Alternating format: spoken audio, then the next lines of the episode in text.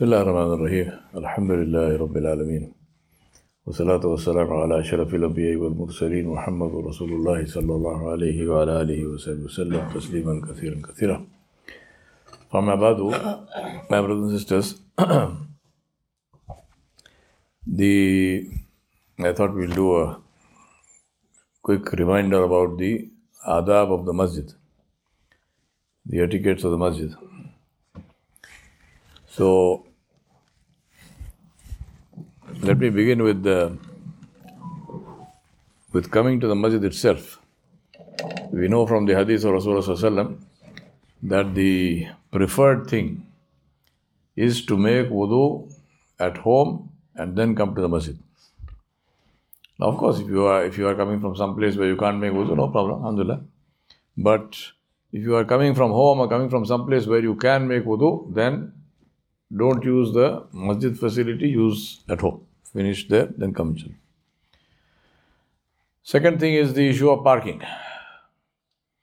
Now, sad to say, this is a problem literally in every country in the world. Muslims park like they have no brains.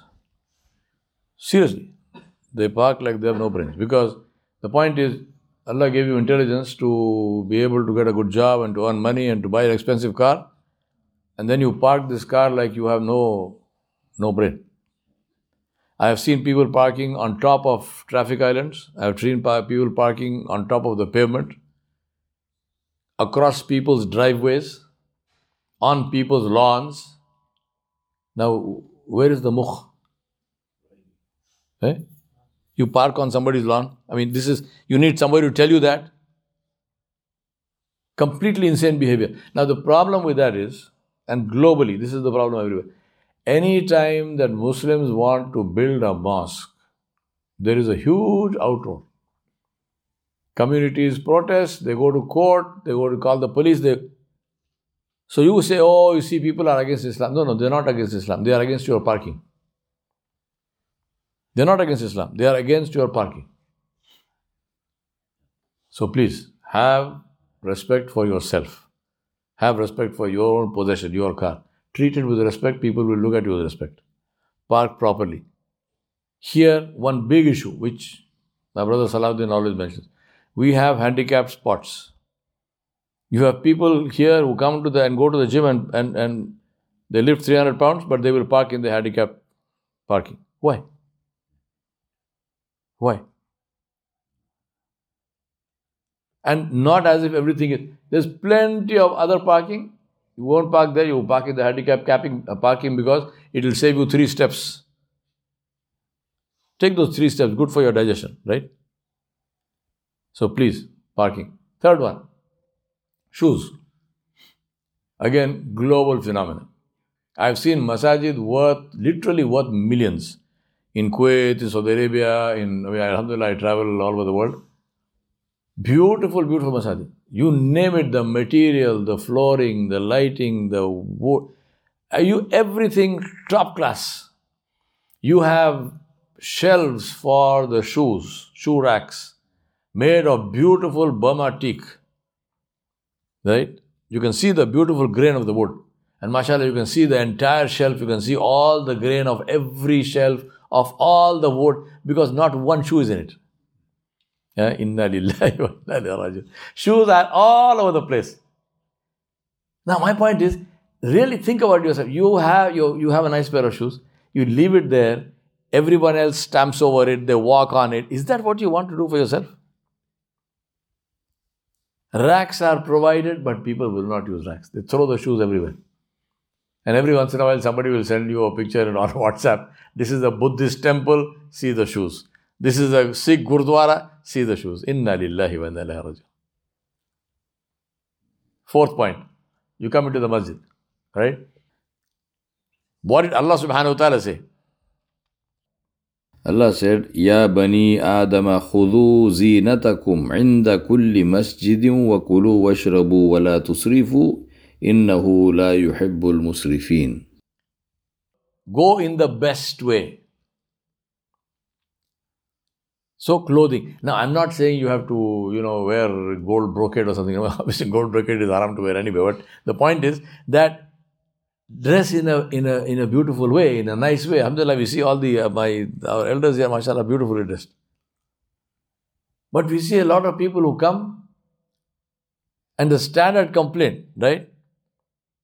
Somebody even asked me this question. He asked me, Sheikh, I was praying and this guy is next to me and he went into Ruku and I saw everything. So is my wudu, do I have wudu or not?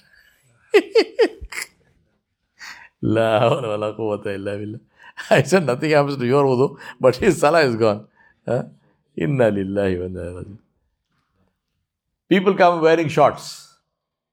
Children come wearing... Now think about it. Alhamdulillah, I am very happy when I see children come to the masjid.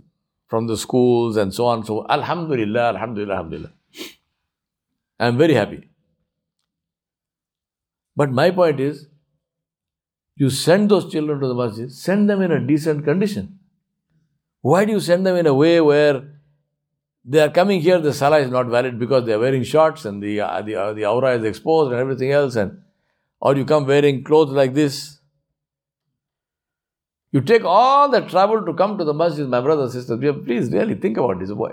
Alhamdulillah, you are most welcome. But please do something. I brought a cup, I brought one thobe and hung it up there. So but there's one thobe. Now there are like 10 kids. What to do? I have to bring 10 thobes. All my whole wardrobe, I'll keep it in the masjid here. Let them wear. Really, please, don't do this to yourself. Dress properly. We come to the house of Allah. Then you come late. Okay, no problem. Alhamdulillah, we came late. Now what must you do? Rasulullah said, walk with dignity and come and join the jamaah. Whatever you missed, make up. But people run.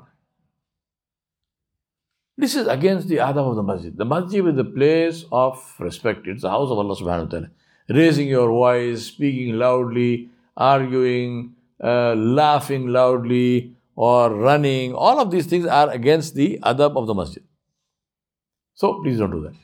Walk with dignity, come, join the jama'ah. When you come in, if the jama'ah is not there, then the first thing to do is to pray 2 rakat of Tahiyatul Masjid. Unless you are very close to the time of Tulu, Tulu won't happen because you come for Salatul Fajr anyway. But Ghurub, Maghrib time, if it's like, couple of minutes to Maghrib, then don't pray because this is not the time for making sujud. But otherwise, you can pray 2 rakat of Tahiyatul Masjid. This is wajib, this is good, alhamdulillah.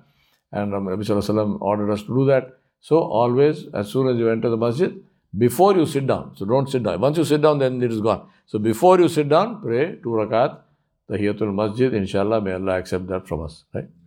Then where you pray.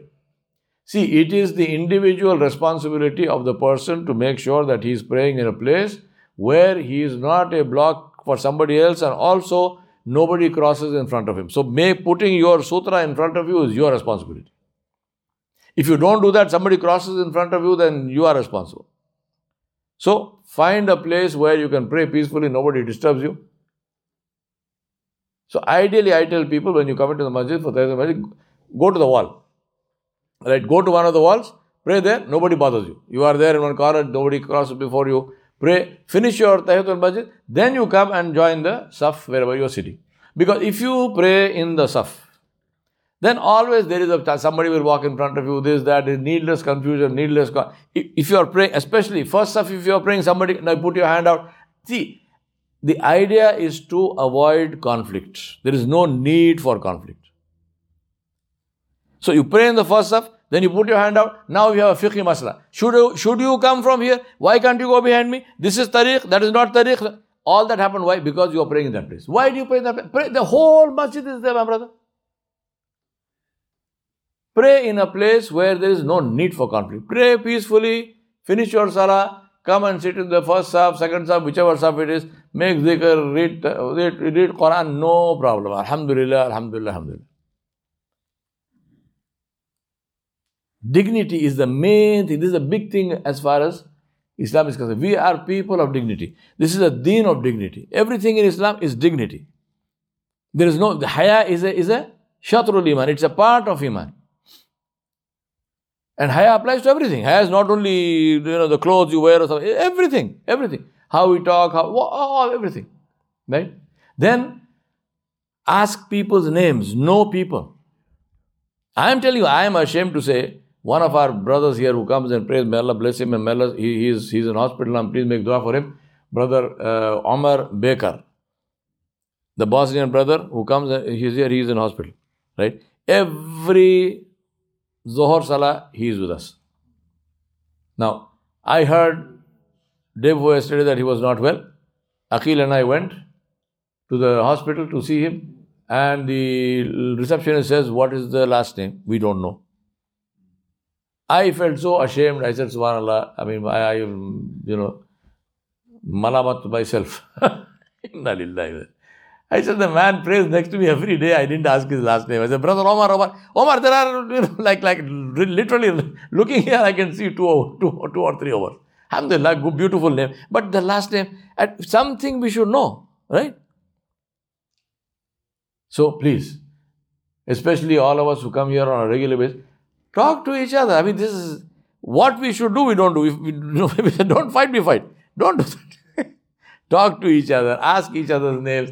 Know something about each other. I'm not saying do a deep down investigation about the man's life. No. He's doing investigation of your life. Look at that. Right? So we should know each other. We should ask about each other. How are you? What are you? If we can help each other. Alhamdulillah. Sometimes there's no help required. Just that somebody to talk to, somebody to share some ideas. It's not as if you have to worry about, if I talk to him, he's going to ask me for money. No. He won't ask you for money. Just talk to the man. Very important to know each other. Right? And then again, the same thing. As you're going out, make dua, talk to people. And as you're going out, one very important thing as far as Juma is concerned, Ramadan, we have this problem every single day for Tarawih. But in Juma also. When you are going, go out silently. When you come into the masjid, come in silently. All your talking and so on, do it outside the masjid. Because in the masjid, the people who are praying, they have precedence over everybody else. If somebody is doing salah in the masjid, nobody must disturb him, to the extent that it is preferred that even if you are reciting Quran, do it silently.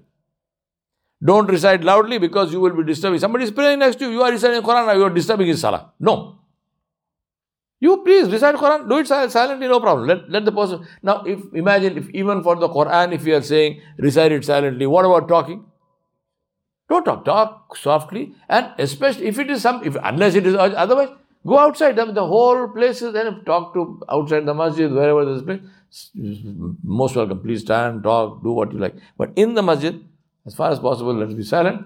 Let people who pray, let them pray, and make the facility where the masjid must be a place which attracts. Right? People must come directly. If I love to go to the, I must go to the masjid, and this is for us to do, inshallah. Then when you come in, a very important aspect is to focus on straightening the saf.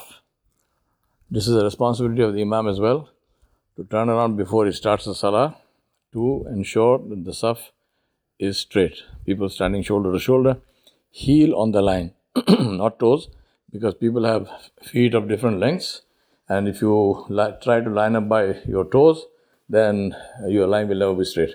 So heel on the line. If there are people who are sitting in chairs, then ideally put the chair, the back legs of the chair on the line, and you stand a bit forward. So the legs of the chair, they perform the role of your place. And as far as if you are, if there is place behind you, then you can push the chair back and you can stand there, but make sure that the saf is straight. This is from the establishment of salah. Rasulullah, as we know, used to walk in the saf to see that the saf was straight. So this is very important to do, inshallah. We ask Allah subhanahu wa ta'ala to welcome us in His house. He's opened His house for us. We ask Allah that we are His guests. We present ourselves and say, Ya Rabbi, we are your guests. And as your guests, there is no one who honors guests more than you honor your guests. So Ya Rabbi, please accept our du'as. Just now we make dua for all our brothers and sisters who are ill, who are in hospital. We make dua for our brother Omar Baker. May Allah subhanahu wa ta'ala give him shifa kamila ajila and take away his pain and give him complete perfect health. So he comes back here and prays with us, inshallah. We make dua also for our brother Gary Madiman, who's also sick, who's also in hospital. We ask Allah subhanahu wa ta'ala to cure him completely and to also give him the sharf of Islam, insha'Allah. And whoever else is ill, there are other people also who are ill. I don't want to mention their name, but alhamdulillah, we ask Allah subhanahu wa ta'ala for complete shifa and for them and for complete health. Wa sallallahu ala nabil kareem wa ala alihi wa sahbihi ajma'in bi rahmatika.